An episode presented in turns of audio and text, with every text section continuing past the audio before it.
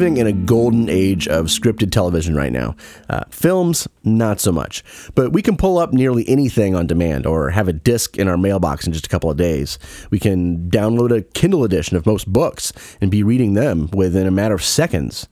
Google and Wiki in our pockets and at our fingertips has turned us all into know it alls from any civilized location on the planet. But what if you couldn't read or write? As a senior college football player with a shredded ACL, how are your life prospects? Or, holy Christ, imagine if the filmed image had not yet been invented. What would my career prospects look like? As one who has a degree in the subject. I am Gordon Highland, and sitting across from me is. Caleb J. Ross. And in this second episode of our second season of Important Question podcast, we're going to pick one to go without. Well, not really. We're just going to discuss it. I mean, we're not masochists, for God's sakes. In designing this kind of odd question, I, I wasn't sure whether these things should be like exclusively denied to us or whether they just simply wouldn't exist in the world at all. Uh, I think it's more of a sacrifice if everyone else has access to them. So let's go under that assumption. Words and moving pictures exist. We just can't understand them in the case of the written or spoken word, or forbidden from viewing them in, in uh, motion images, respectively. So on three, three, two, one. TV, TV. and film, yeah. Yeah. hmm So we agree. I just yeah, we do agree uh, on very few things, but this this we do. Uh, I just don't at this time watch a ton of TV. Uh, although I mean I do watch visual mediums a lot. So, but I think I could legitimately just be fine without them. Uh, It's as simple as that, really. I just don't watch much TV now, so it's really not much of a stretch. TV colon could do without it. Yeah, that's bad. That's the that's my that's all my contri- contributions. Yeah. All right, I'm done, Gordon, and go. All right, I'll talk for the next 18 minutes. no, uh, I, I think well, also, I perhaps what we should be doing is maybe I'm going off of false assumptions here, but what about uh, you know sequential images, gifs, that sort of thing? Um, are we doing with or without those? Uh, I think any the idea of moving images in general, the whole uh, like a flip book, the persistence of motion thing that causes you to see something as being realistic. Okay. So any moving images, yeah. yeah, uh, yeah. oh, Uh, that now that might change my my thought because No gifts for you. I love my gifts. dot com. Couldn't do without those. No, I'd, I'd still stick with it. Yeah, and no TV for me. What about you? Uh, same same thing. I mean, uh, aside from being out of a job, which is uh, ironic a little bit, but to, yeah, reading is just essential for survival. I'm looking at it as from like a hunter gatherer caveman sort of perspective, as I do so many things. It's kind of like anyone who loses any of their other senses. They say that the other ones become heightened, Right. In theory. So I think I'd become like a super reader.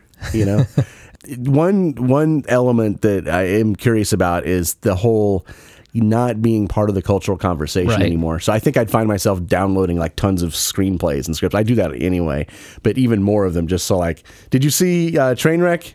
Well, I read the script, you know, I, I know all the dialogue, but then you don't. There are nuances there that you you won't like know the actor's performance because Right. you, you've never seen Amy Schumer like act physically. So it's like I know it was written funnily, humorously, but was she good in it? I don't know. You could still listen to her voice. Like you could listen to her albums or Yeah, something like true. that, and maybe get a feel for her. But first of all, I think it, it, it brings a whole nother angle to the whole douchey thing that a lot of people say was, "Oh, I read the book; it's much better." Yeah, you know, I don't own a TV. Yeah, exactly. No, you don't understand. I've, I've for some reason I made this weird pact with the devil for a podcast. I can't actually understand visual mediums. I, I promise that's the truth. Are you making fun of me? But It is a far fetched question, I admit. going even a step further and to say that no, I read the screenplay though. That's almost It's hipster, man. It's so weird to like think that that could be a legitimate thing that someone says. But Yeah. to your point about not being part of that cultural conversation, I actually look at that as almost a freedom. Like I would love to not have to pretend to care about a lot of the stuff that goes on. uh, this this whole thing with Star Wars has been awful with me. Star Wars, as of the airing of this podcast, came out about a monthish ago, Uh-huh. Uh, and I've never seen any of the Star Wars movies. And I only mention that fact when Star Wars comes up in conversation. Right. So now it's gotten to a point because Star Wars is in conversation everywhere. I constantly have to tell people, no, I'm not going to go see it. Why aren't you going to go see it? "Uh, Because I don't care. Why don't you care? God dang it. It's just the sort of why, why, why question. Finally, I'm like, because I've never seen the original. And they're like, oh, Are you better than and me? And they look down on you. yeah, I'm like, they're no, judging you, You for. pulled that from me. I didn't want to Yeah. offer that to a piece of. you need like a information to you. pre-recorded response on your voice recorder on your phone that you can just detail the reasons that you, you're not a Star Wars person. Uh, if this if this phone call is about whether or not I like Star Wars, press, Press one. four. If Para my mom is in the hospital, press two. yeah. I have tried, ladies and germs, uh, faithful listeners of this podcast, to indoctrinate the man, but he's just uh, he's he's too far gone at this point. We've lost him. There's so many other movies that I legitimately do want to see that I haven't really seen yet. I don't know. For me, it's we've talked about this a little bit before. Sitting down to watch a movie to me feels like a waste of time. It's a waste of three hours. Whereas I know someone could say, "Well, reading taking two days to read a book that Yeah. takes way more time." You're like, "You're absolutely correct. It Yeah. does take way more time. It doesn't make any That's sense." why I feel the opposite, yeah. yeah, I totally agree. But for some reason, sitting down and not holding something in my hand for that long. Which, depending on the type of movie it is, I might be holding something in my hand. Who knows? Yeah, Talking but what do you do after the first 20 minutes? Is like, do you 20 watch the rest of the minutes, movie? Yeah. Oh, that's why I like GIFs, actually. Vine, porno Five Vine. seconds of porn, and, and that's all I need. When I say that I- I wouldn't have to become part of the cultural conversation if I didn't enjoy movies, it sadly speaks to the state of literacy in our culture, in that I you really can't be part of a cultural conversation relying just on literacy. I almost think of that as this this uh, sacred bastion where I can go there and and and be by myself and not have to really engage. Nobody talks about the next big book coming out unless it's Harry Potter, you know. So Yeah. I can be on my own. I can I can do my own thing without having to be involved in that conversation. Um, I can just be a recluse if I want to. That it was a point that, that I wanted to make as well. I think I'd be more productive by avoiding a lot of those. Did you see that water cooler conversation conversations on, on Monday mornings? Um, yeah, I was got kind of excited when uh, Mark Danielewski was coming out with The Familiar because I thought that's a series a series of um, books because I thought maybe that'll get us back into reading in a timely fashion. Like Right. you'll want to stay current because that's what people are going to be talking about. You don't want to be left in the dust. And then when I saw that it wasn't going to be very friendly to my Kindle, I didn't buy it because it's going to be how many books in the series? Do you know? 27. Yeah, I didn't want to devote an entire shelf to that. Not only that, but each volume so far, there's been two over 800 pages. Jeez. So it's not really one you could read in a timely manner. It's if he was making it more of like a comic book serial, so it's you know 20 pages a piece, then yeah, you can have people actually talk about it. But I think it's just too large. And I read the first one and it was good enough. Oh, you I did? mean, it was be- it was as good. Not as good as House of Leaves by any means, but it was better. It was more in tune with House of Leaves than any of his other stuff, Yeah. and that I like.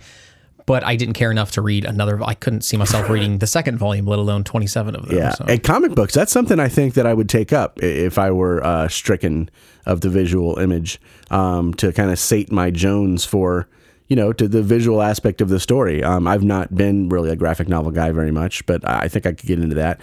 Um, I also think I would become a live theater patron because that's how you get. I was just saying how I wouldn't be able to to note the acting or the the other stuff, not just acting, but the the mise en scène, as, as we filmmakers say all the stuff in front of the camera, the production design, the lighting, all that stuff. I couldn't appreciate that. But you go to a live theater, you still get to see the acting.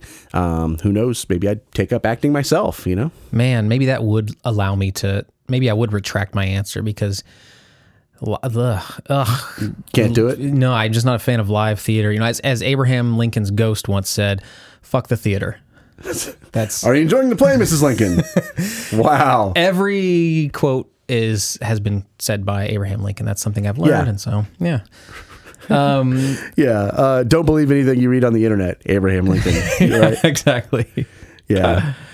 It would be weird to still read like paparazzi or uh, celebrity gossip journalism, um, not knowing, you know, the people are actually pictures of them, but you don't know their work. It's like, oh, I can tell she's pretty, or, you know, maybe that she's always falling down all the time in the pictures and the stories I see, or she's dating some douche nozzle. But you don't know, it's like, is she a good actor? I, who knows? Maybe the douche nozzle is very girthy, and that's why she Yes. is dating it. the uh, I, it's interesting because I have that. I do have that experience to some degree. Right now, Jen loves my wife that loves reading like People magazine and those Mm-hmm. kinds of things. She watches a lot of the the shitty reality TV shows too, but usually I can remove myself from the the room when that happens. But like she'll watch or she'll read People magazine and I'll see it kind of sitting there, or it'll be like on the bathroom like thing. So as I'm doing my business, I'm like, oh, let me thumb through it. I genuinely don't know who a lot of these people No, are. yeah.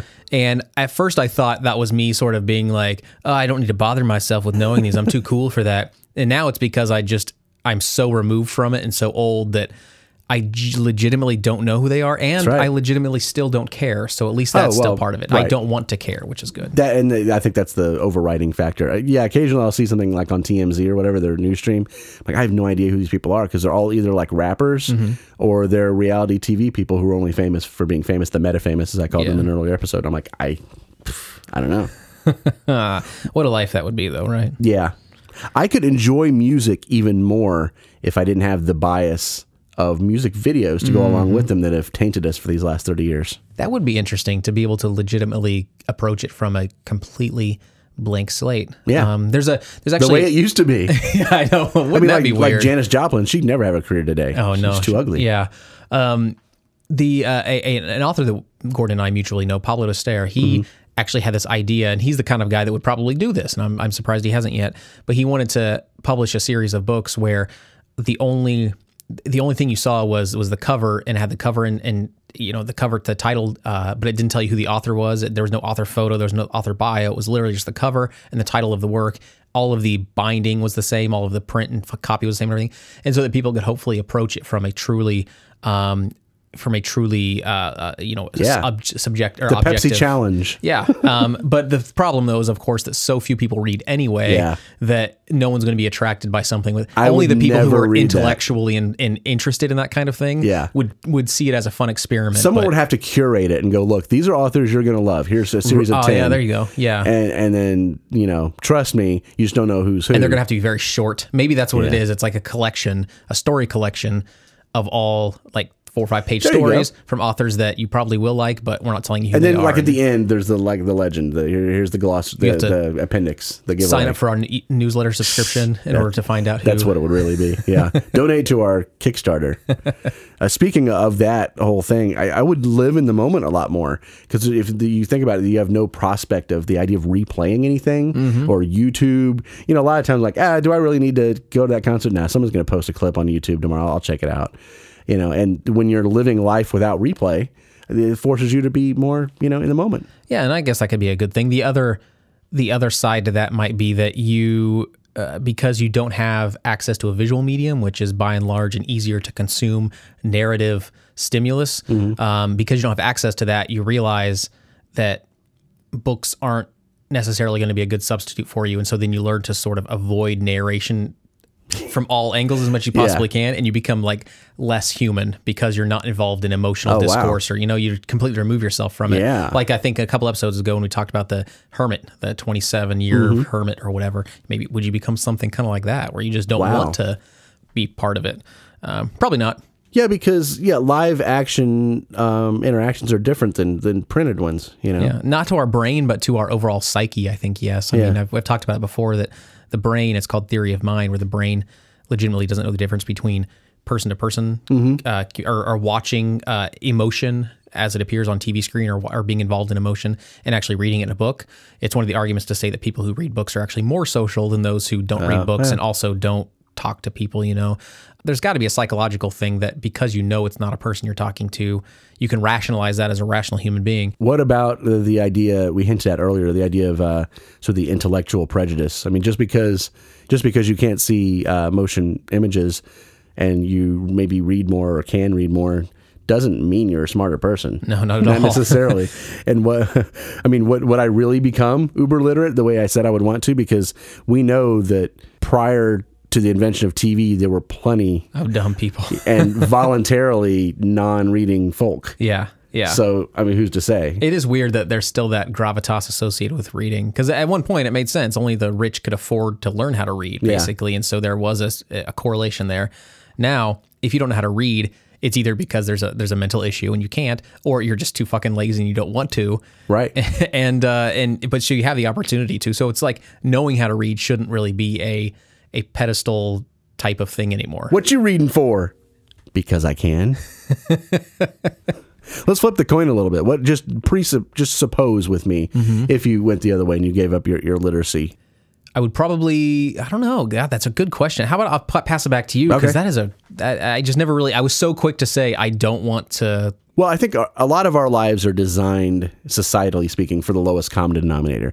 You look at street signs and traffic signs; they're all shapes and they're like symbolic, and they don't have a lot of words. You know, um, so in that regard. Uh, assuming I was still reasonably intelligent, but just couldn't read or write, which just sounds really fucked up because that's my yardstick for it usually. Um, I could I could live wherever I chose because uh, language wouldn't be that barrier to Oh, entry right, that right, I right. stated as. And that's my main reason. Written now. language, but spoken and hearing language, you would still. That's true. know, so that would still be pretty. But it'd be like it'd be no harder than living in America. if, so if you couldn't read, would it make sense then to just go ahead and deafen yourself somehow? just yeah. cut off that Just- sense too. right. That way you legitimately could just live anywhere. yeah, everyone already sounds like they're all Charlie Yeah. Brown's parents anyway.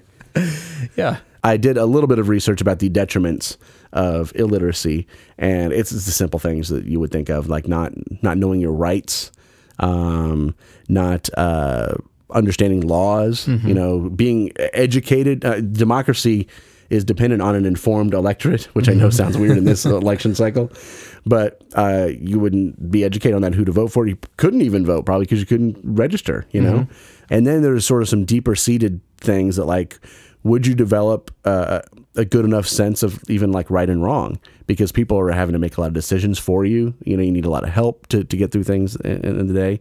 And it made me think that someone like that might turn more to cheating and crime and that's a self propagating cycle you could od on medication can't read the label Yeah. like oh four of those ought to do you know Yeah.